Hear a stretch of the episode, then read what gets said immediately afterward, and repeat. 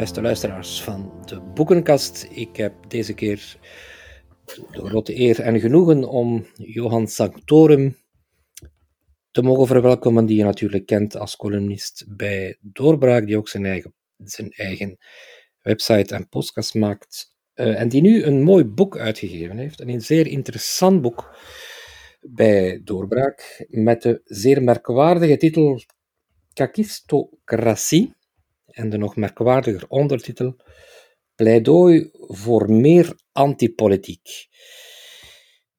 Meneer Sanctorum, die titel alleen en de ondertitel is al uh, materie voor een lang gesprek, maar u zult toch eerst eens moeten uitleggen aan de gemiddelde luisteraar wat de term kakistocratie juist betekent.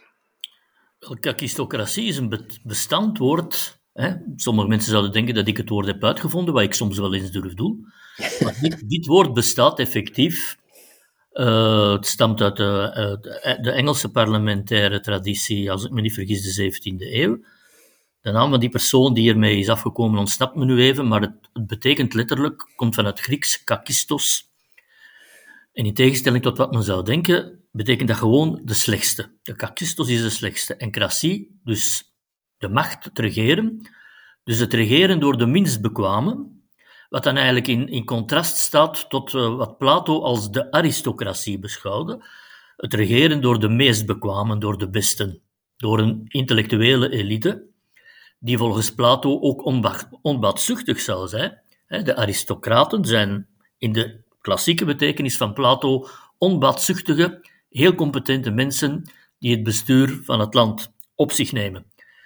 Natuurlijk, dat is een fictie, dat is een utopie. In realiteit gaat het er helemaal anders aan toe. In realiteit weten wij, en dat heeft Machiavelli uiteraard ons duidelijk gemaakt, macht wordt begeerd en wordt gebruikt door mensen die, die daar nood aan hebben. Dus het is eigenlijk is het bijna een pathologisch fenomeen. Mensen zoeken macht, sommigen, sommige tenminste, uh, zoeken macht en willen macht om over anderen te heersen. Uh, wat altijd gepaard gaat met vormen van narcisme, van eigendunk uh, uh, en het verlangen om in de belangstelling te staan. Dus dat is een heel complex fenomeen dat met een specifieke persoonlijkheid verbonden is, waardoor dat je natuurlijk automatisch die mensen aan de macht krijgt die daarvoor gaan de haantje de voorste. Het zijn meestal mannen, oké. Nu zijn het zogezegd vrouwen, maar bon. Uh, wij leven nog altijd in een mannenmaatschappij, wat die, en ook wat die macht betreft. De politiek, daar moeten we ons geen illusies over maken. Politiek is een mannenfenomeen, uh, een fallocratisch fenomeen zelfs.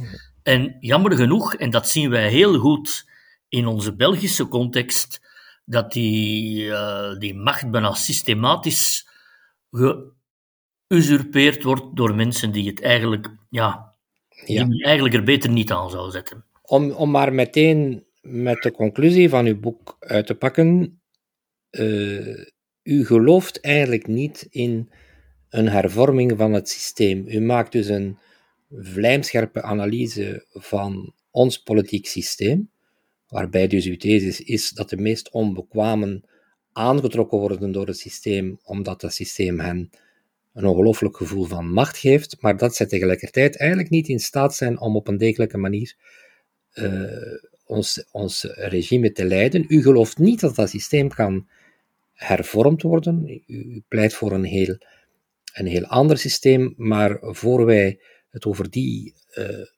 radicale conclusie hebben, wil ik het ook even eerst over die ondertitel hebben. U houdt een pleidooi, en dat kan verbazen, ja. voor meer antipolitiek.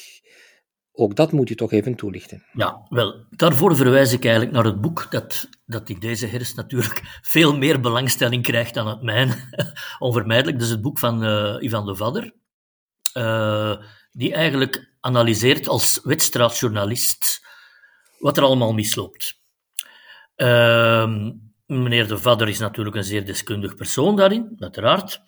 Maar wat is het probleem van Ivan de Vader? Dat is dat hij eigenlijk tot dat complex behoort van de politiek en de journalistiek. Het zijn mensen die elkaar kennen, die met elkaar omgaan.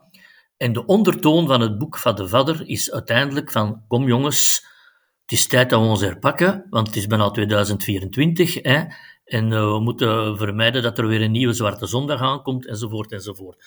Dus dat is een totaal ander uitgangspunt mensen als de Vader en ook, ook andere politicologen beschouwen dus die zogenaamde verzuring en die antipolitieke burger als iets negatiefs.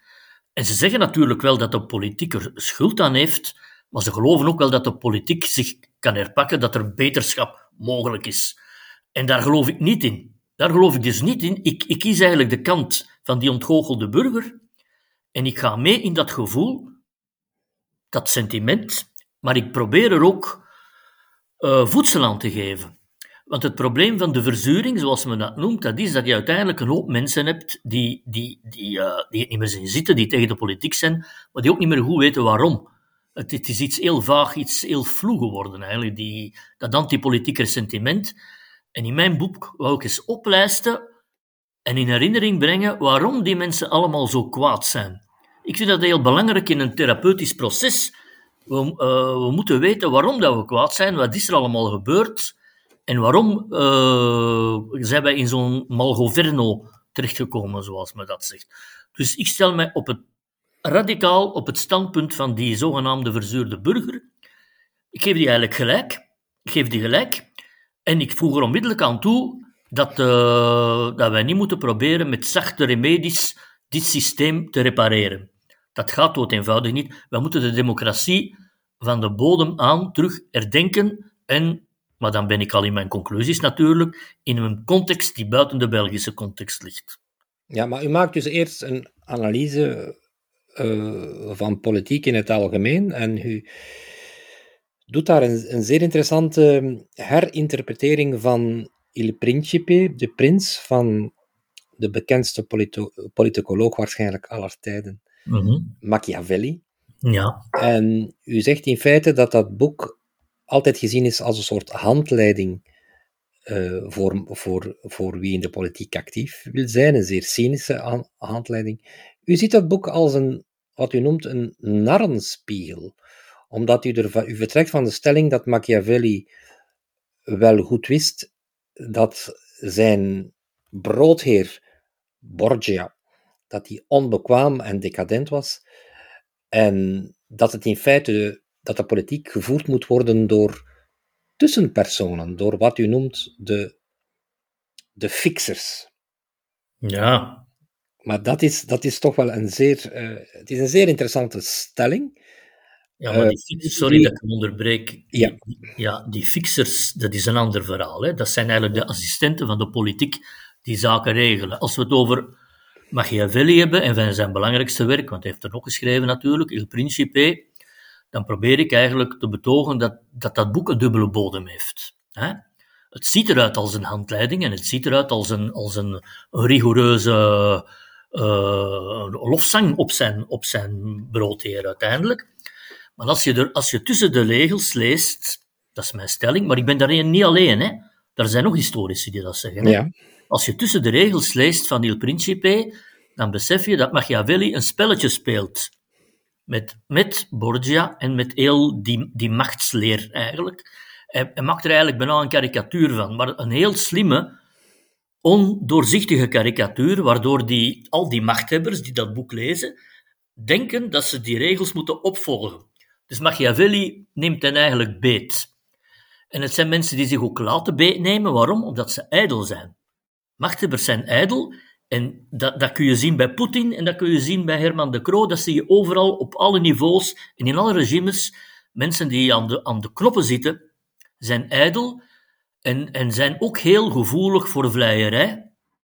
We zijn geneigd om te, om te, om te aanvaarden en om te, om, om, om te begrijpen en, en om, om ook die, die stellingen te ondersteunen die in het beste uitkomen. Hè?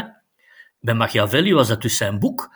Maar die, die, die heersers of die machthebbers of die politici, die zijn, eigenlijk, die, die, die, die, die zijn eigenlijk niet bekwaam om zichzelf te analyseren ook. Dat is heel moeilijk voor die mensen en dat is ook een eigenschap van het narcisme. Het narcisme in het algemeen gaat over mensen die eigenlijk niet in staat zijn om zichzelf te zien. Waardoor dat Machiavelli ook in staat is om daar een karikatuur van te maken. Dat is eigenlijk de gedachtegang. Maar u trekt uh, die redenering door naar onze huidige politiek. Daarom dat ik verwees naar die, naar die fixers, Ja, waar u eigenlijk de, de machtshebbers dus als onbekwamen noemt, ja. terwijl de, de werkelijke beslissingen op een tussenniveau worden, Nou ja, dat is zo. worden genomen. Dat is zo. In de administratie, om te beginnen, hè, de topadministratie, daar worden de beslissingen genomen. Ehm, en, en dat wordt dan voorgelegd pro forma ter ondertekening. Maar eh, het is eigenlijk op dat niveau dat eigenlijk het denkwerk gebeurt. En natuurlijk ook, ja, wat ik noem de fixers, er zijn er zo'n aantal, ook in de Belgische politiek. Dat zijn mensen die de zaken regelen, die zaken regelen, die, die, die, eh, die restaurants bespreken ook, die etentjes tussen politici, alles. En dat zijn mensen die eigenlijk veel weten. En eigenlijk volgens mij ook de, de, de, politieke intelligentie zit daar, hè, bij die mensen. Hè. Maar ook die mensen zijn natuurlijk niet in het algemeen belang geïnteresseerd, zoals de politiek zou moeten zijn. Die mensen zijn, eigenlijk, zijn er eigenlijk in functie van een bepaalde agenda, een bepaalde politieke agenda die moet uitgevoerd worden, en waarvan zij een bepaalde sleutels hebben. Bepaalde toegangen eh, tot bepaalde domeinen. Ik zeg, al dat kan gaan over, het, over het, het arrangeren van een etentje, of dat kan over iets anders gaan. Maar het is daar eigenlijk dat de kleine Machiavellis, als je wilt, opereren. Met, met een zekere dosis cynisme ook. Hè. Ik haal het voorbeeld aan van die eh, Joy Donné, die meneer Joy Donné daar, die op een gegeven moment opduikt en die daar ostentatief die, eh, die parkeerboete weggooit op straat. Alle Hij is iemand, hij is een, een N-VA-parlementair die, Ja.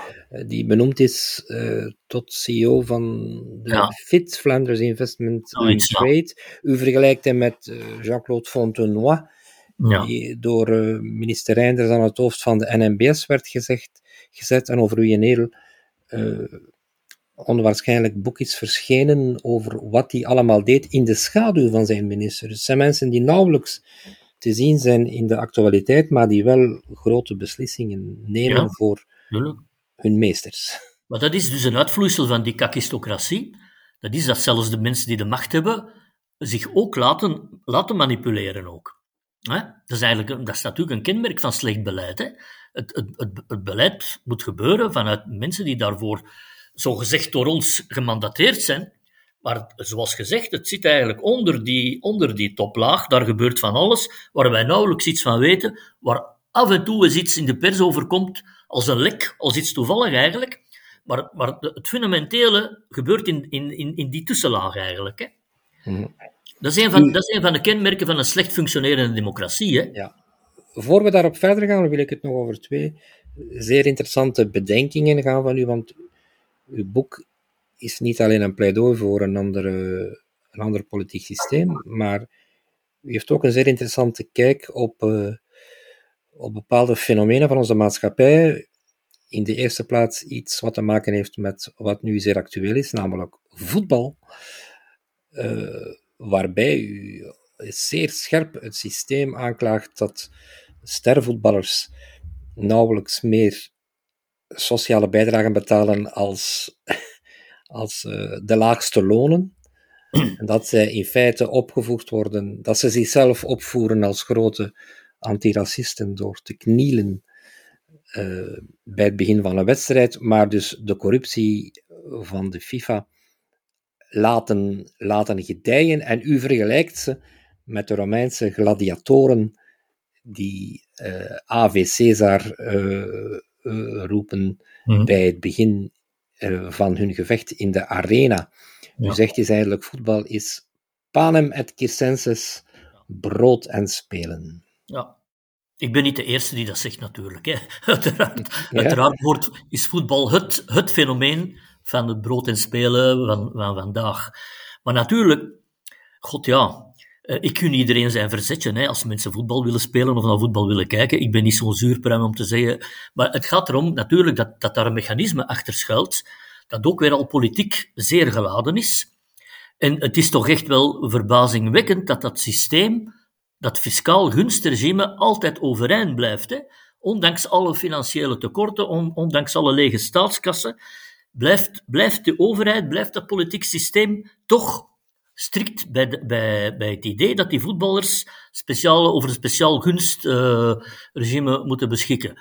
En dat is niet toevallig, dat, dat heeft een reden. Dat is omdat, omdat die mensen eigenlijk voor een deel de zombificatie uh, mee ondersteunen. Zombificatie, dat betekent dat mensen eigenlijk ja, uh, volgepompt worden met, met zaken die, eigenlijk, die er eigenlijk niet toe doen, maar die hun bewustzijn vult, waardoor dat ze eigenlijk ook geen, geen plaats meer hebben in hun brein om, om, om, om aan kritiek te doen. dat, is een, dat, is een, dat is een zaak die Mar Herbert Marcuse, de filosoof Marcuse, ook al, ook al heeft opgewezen. Uh, mensen moeten bezig gehouden worden. Uh, met, met televisiesoap, onder andere. 2 miljoen, 2 miljoen kijkers voor de Vlaamse televisiesoap elke dag, Lucas. 2 miljoen. dat is, dat, als ik goed kan rekenen, denk ik dat dat een derde is van de totale Vlaamse bevolking. 2 miljoen elke dag die met dat verhaal bezig zijn en die daar helemaal in opgaan. Ja, oké, nogmaals. Uh, wie ben ik om te zeggen dat die mensen niet naar de televisie of naar de televisie mogen kijken? Maar dat heeft natuurlijk een bedoeling. En dat voetbal is daar ook een dragend onderdeel van, van heel dat uh, indoctrinatiesysteem, ik zal het maar zo noemen, waardoor ik eigenlijk die prachtige ets van James Ensor op mijn cover heb gezet, uh, de doctrinaire voeding, l'alimentation doctrinaire. Uh, daar heb ik met mijn uitgever trouwens een beetje last mee gehad. Hè. Uh, eigenlijk zagen ze dat niet zitten, ze vonden dat een vieze print. en dat is het ook. Om ze, even te, om, om ze even te beschrijven, men ziet hoe de machtshebbers zich ontlasten op het volk, als ik het zo mag samenvatten. Ja, zijn eigenlijk, ze hebben eigenlijk een soort vogelachtige gedaante. Het zijn kiekens of hanen, ik kan het niet goed uitmaken. Maar ze ontlasten zich duidelijk op het volk. En, en de titel die Ensor daaraan aan geeft, is natuurlijk ook veelzeggend. Het gaat over indoctrinatie. We krijgen de mert, we krijgen de shit ingelepeld via de media in de eerste plaats. En de bedoeling is dat wij, dat wij het overzicht verliezen ook. Hè. We, krijgen zoveel informatie en de politici willen ook constant de hele tijd in beeld komen, dat wij ook niet meer de tijd hebben en, en, en de mentale reserves om daar doorheen te kijken en om, om onszelf eens een paar vragen te stellen. Want die politici zijn zelfs zo brutaal van, van op de zondag, de zevende dag, nog eens op tv te komen. We hebben ze al zes dagen gezien op televisie en de zevende dag moeten we ze ook nog eens zien. Uh, en wat ze, daar ook, wat ze daar ook vertellen, dat doet er eigenlijk niet toe. Het gaat erom dat ze ons blijven bezighouden. We moeten gevuld worden, we moeten gevuld blijven met onzin, we moeten blijven geïndoctrineerd worden. En die voetbal, dat voetbal dat u daar aanhaalt, en waarbij meneer Boucher een hele belangrijke rol speelt, zoals u weet. Hè, want met zijn, met zijn president van de Franc De Franc Bourrin, waarmee hij grote ambities heeft. Dus we, moeten eigenlijk niet verzoeken hoe die zaken allemaal in elkaar zitten. Maar het verbluffende is dat dat, dat, dat ongestraft passeert allemaal. De pers weet dat, daar wordt weinig over gezegd. Die sportjournalisten die ik elke dag op televisie zie en die nu natuurlijk een, een dagelijks orgasme krijgen met het, uh, het wereldkampioenschap, die spreken over elke goal en over elke offside en over elke graspriet die ze daar zien. Maar dat verhaal, dat, dat, dat hoor je nooit bij die mensen. Die mensen blijven daar vanaf. Daar heerst een taboe over. En die taboes zijn ook heel interessant. Wat er niet geschreven wordt in de pers, is eigenlijk veel interessanter dan wat er wel geschreven wordt. Ja, u, u, u heeft het uh, op verschillende momenten in uw boek ook over het feit dat de pers en de journalisten uh, zeer dicht bij elkaar staan. Dat ze eigenlijk te goed bevriend zijn om nog onafhankelijk te kunnen werken.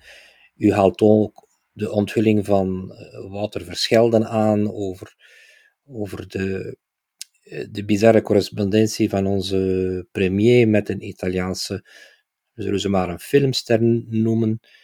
En u, u, u verbindt daaraan de conclusie dat het in feite mensen uit dezelfde wereld zijn, die journalisten en die politici, en dat ze nauwelijks uit, dus uit die, diezelfde kokon nog komen. Ja. Maar dat is een algemeen bekend verschijnsel, dat heb, dat heb ik nu niet, niet ontdekt. Hè. Dat is gewoon zo. Hè dat heb ik in mijn boek over de media van een paar jaar geleden, nou, het journaal volgt het nieuws al uit de doeken gedaan. Dat is, iets, dat is een systeem dat zich stelselmatig herhaalt. Die meneer De Vadder is het beste voorbeeld. Een goede journalist, daar niet van. Maar op het, op het huwelijksfeest van meneer De Vadder, van die van De Vadder, was de helft van de wedstraat aanwezig. Dat is ook, dat is ook niet verboden, hè? Dat is niet verboden, maar dat zegt natuurlijk iets. Het schept een band. Want allee, je moet je dat goed voorstellen. Die mensen die, die je op je trouwfeest uitnodigt, die gaan er nadien toch niet, toch niet afschieten. daar, daar, daar, daar ontstaan bepaalde scrupules ook. Hè. En dat is wederzijds. Het werkt in twee richtingen. Hè. Die mensen beschermen elkaar en de politiek geeft hun primeurs. Uh, en de journalisten zorgen voor een omerta, om het nu heel cru te stellen. Bepaalde zaken worden niet geschreven, worden niet overgeschreven, worden, worden niet verteld. Dat is een systeem dat zichzelf in gang houdt ook. En uh, ja, uiteindelijk, en dat weet ik nu van mensen die bij de standaard werken bijvoorbeeld, ik ken wel wat jonge journalisten, stagiairs, daar heerst een angstcultuur ook. Hè? Die, die hoofdredacteurs en die mensen die hoger staan in rang, die maken hen ook heel duidelijk waarover je mag schrijven en waarover niet, en op welke manier. Dus het is daar al dat er een soort een zwijgcultuur ontstaat, die eigenlijk heel algemeen uh, verbreid is over die verschillende media en zelfs die verschillende mediagroepen. Ja, u, u bouwt in uw, in uw boek dus naar een conclusie waar we het onvermijdelijk moeten over hebben, want iedereen zal zich dat afvragen natuurlijk, wat u voorstelt. U, u doet op een vlijmscherpe manier, brengt u kritiek op uh, bestaande wantoestanden, op een systeem dat effectief, zoals we nu merken met de recente politieke gebeurtenissen, niet functioneert. En u gelooft in een omwenteling. U zegt zelf dat zo'n omwenteling eraan kan komen omdat mensen het op een bepaalde dag kunnen beu worden. Met een kleine gebeurtenis, onverwachte gebeurtenis. U verwijst naar het fenomeen van de zwarte zwaan. Ja. U zegt, er is niet veel nodig. Het kan een druppel zijn die de emmer doet overlopen. Ja. Dat is natuurlijk, dat is bijna een, een, een, een stelling of een hoop. Uh, hoe, hoe zou dat kunnen gebeuren, denkt u? Dat is een vorm van wishful thinking, hè? ik geef dat toe. Ja. voorlopig wijst niets daarop dat dat gaat gebeuren. Maar je moet uiteindelijk aan, aan out-of-the-box denken doen. Op een zeker moment moet, moet je dat systeem achter je laten en heel dat, die context en heel dat kader, en moet je de vraag stellen, wat is het alternatief? En ik heb, ik heb in jouw recensie gelezen, Lucas, mhm. dat je dat een beetje te sumier vindt. Dat klopt. Ten eerste wil ik daar misschien nog wel eens een boek aan wijden. Kijk. Maar ten tweede, maar ten tweede wou ik dat opzettelijk schetsmatig houden ook. Het is niet mijn bedoeling om een blauwdruk te geven van hoe de toekomstige politiek of de democratie er moet uitzien. Ik geef een paar aanzetten. Een, uh, een, een, referendumsysteem op zijn Zwitsers, dat lijkt mij logisch. Dat, dat, moet in een deftige democratie ingebouwd worden. Hè? Dat hebben wij niet. En die politici schieten dat altijd terug af, dat idee. Dat is maar één voorbeeld. Het afschaffen van de particratie. De particratie is een echte pest. Hè? Dat weet iedereen, daarmee zeg ik niks nieuws. Er zijn een, een aantal hints die ik daarin geef, uh, waarmee ik eigenlijk wil, wil zeggen, wij moeten de democratie terug, terug opbouwen eigenlijk. Hè. We moeten ze helemaal afbreken zoals ze is, we moeten ze terug opbouwen. Ja, uw, uw, uw kritiek van de, par de particratie is zeer interessant, omdat u ook vertelt dat er op een onwaarschijnlijke manier uh, omgegaan wordt met het, het door de partijen benoemen van parlementairen vervangers bijvoorbeeld, die aangeduid worden omdat ze uit de juiste provincie afkomstig eh, zijn. Dat was heel duidelijk bij de vervanging van minister Beke, uh, waarbij je een parlement krijgt dat bijna wordt samengesteld door de politieke partijen. Maar mijn vraag is dan natuurlijk, iedereen is het daarover eens dat dat systeem slecht is voor de werking van een krachtig parlement, maar hoe ga je dat veranderen? Wel, om te beginnen uh, denk ik dat wij terug moeten gaan naar het, de originele, het originele concept van de, van de trias politica, die er niet meer is, die niet meer functioneert. Hè. We hebben om te beginnen uh, we hebben een sterk parlement nodig en daarnaast hebben we een regering nodig. En voor mij, ik ben eigenlijk voor een stuk de technocratie geneigd. In die zin dat ik vind dat je staatsmanagers moet, moet benoemen die, die managerskwaliteiten hebben, om te beginnen. Die competent zijn, ook, die hun materie kennen. En ah, ik kan het vergelijken met een bedrijf. In een bedrijf heb je de CEO en, en een aantal uh, uitvoerende executives, zoals men dat noemt. Uh, maar op de achtergrond heb je natuurlijk een, uh, een, een, een aandeelhouderscomité, of hoe dat je het ook wil noemen, dat die mensen op de vingers kijkt en kan terugfluiten. Het parlement moet een controlerende functie krijgen en in die zin eh, denk ik zelfs dat, dat, dat een regering, een, een, een, minister, dat moet niet zijn, iemand zijn die heel populair is. Dat moet niet iemand zijn met veel stemmen. Want hoe, hoe, haal je veel stemmen? Hoe heeft Wouter Beke, uh, hoe is hij aan veel stemmen gekomen? Ja, door in, in, op zijn thuisbasis in Als burgemeester, ja. Als burgemeester veel, veel pannenkoekenfeesten te geven, om het maar cru te zeggen. Op die manier word je dus minister. Dat is totaal, totaal fout.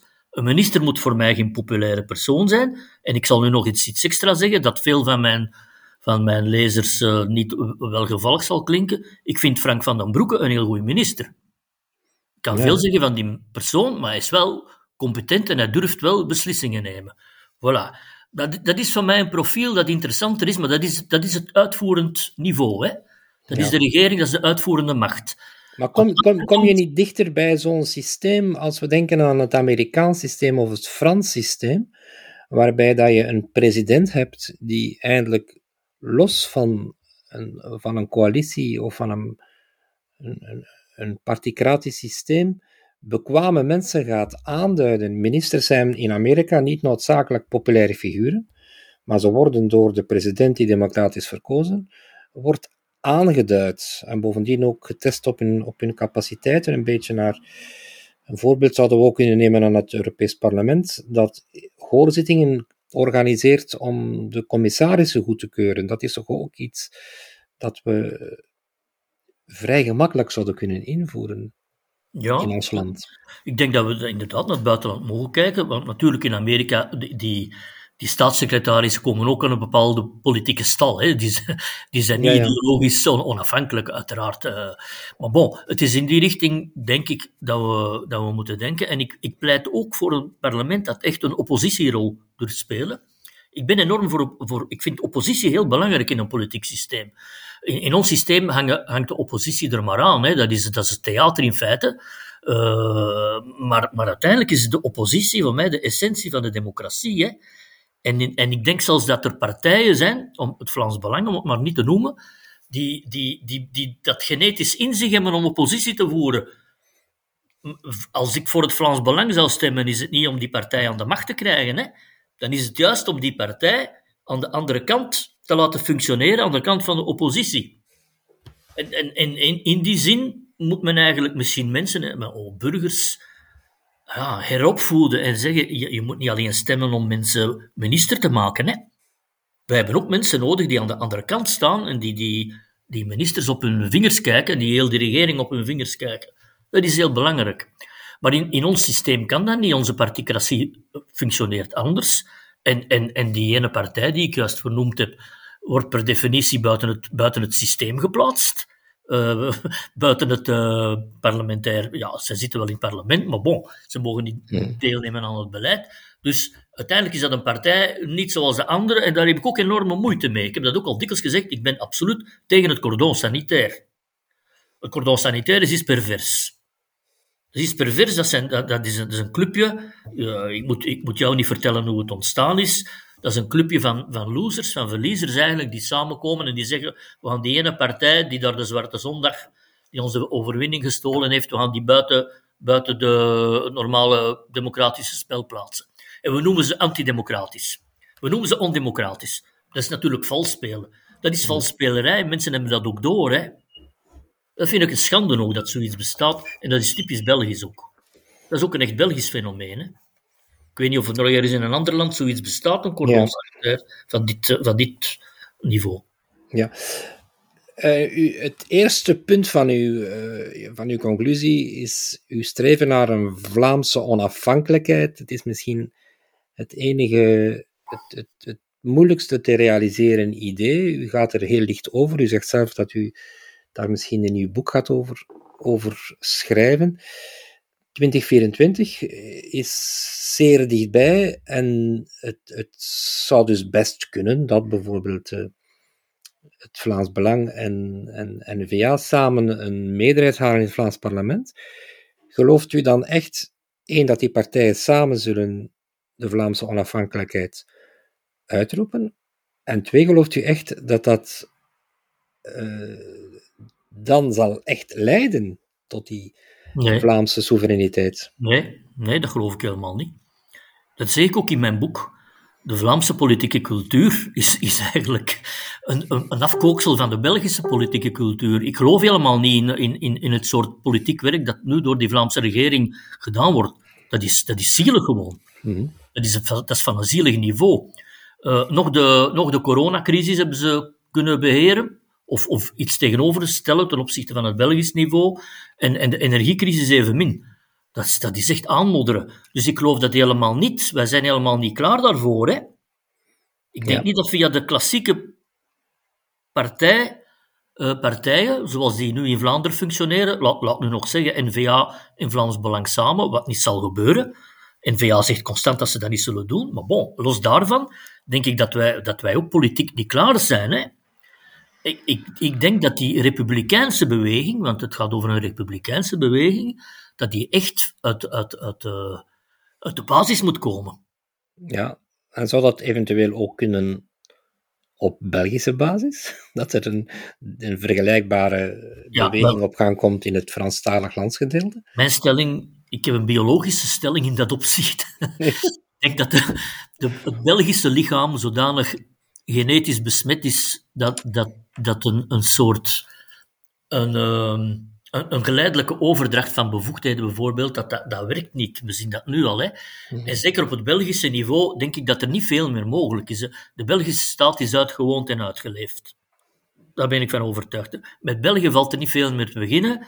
En ik zeg ook in mijn boek, ik, ik geef ook een historische uh, duiding daaraan. Hè, aan de manier hoe België ontstaan is natuurlijk. Hè, als een soort uh, complot van liberalen en katholieken tegen Nederlanders. Mhm. Daar, daar is eigenlijk het Malgoverno al begonnen. Want, want Willem was natuurlijk een goed bestuurder. Hè? Men, men, heeft niet, men, men, is niet, uh, men heeft zich niet van Nederland afgescheiden omwille van het slecht bestuur.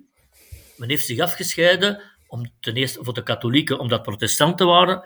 En voor de, voor de, voor de, voor de francofone liberalen, omdat het er te Vlaams aan toe ging. Dat, was, dat, dat zijn twee secundaire overwegingen en men heeft daar één pot nat van gemaakt en men heeft daar de Belgische revolutie van gemaakt. Daar is het al fout gelopen. Helemaal aan het begin is het al fout gelopen.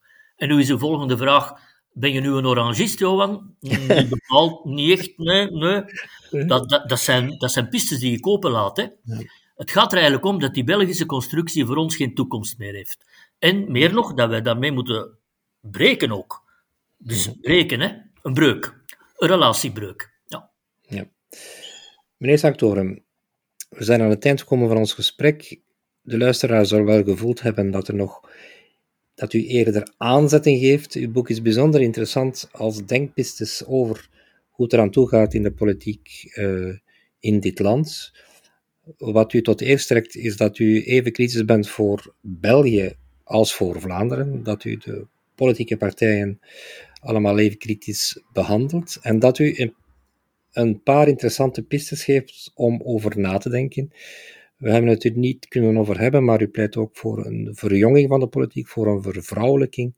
Dat zijn zeer interessante pistes, dus ik, ik hoop echt dat uw boek de nodige aandacht krijgt en dat ook de traditionele media er aandacht zullen aan besteden beste luisteraars van deze... Mijn ijdele hoop. ijdele hoop. U weet nooit, nooit pessimistisch worden.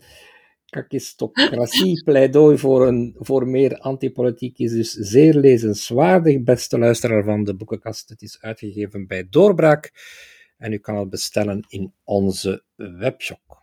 Dank u, meneer Sanctorum. Graag tot een volgende keer. Dank u, beste luisteraars. Tot binnenkort.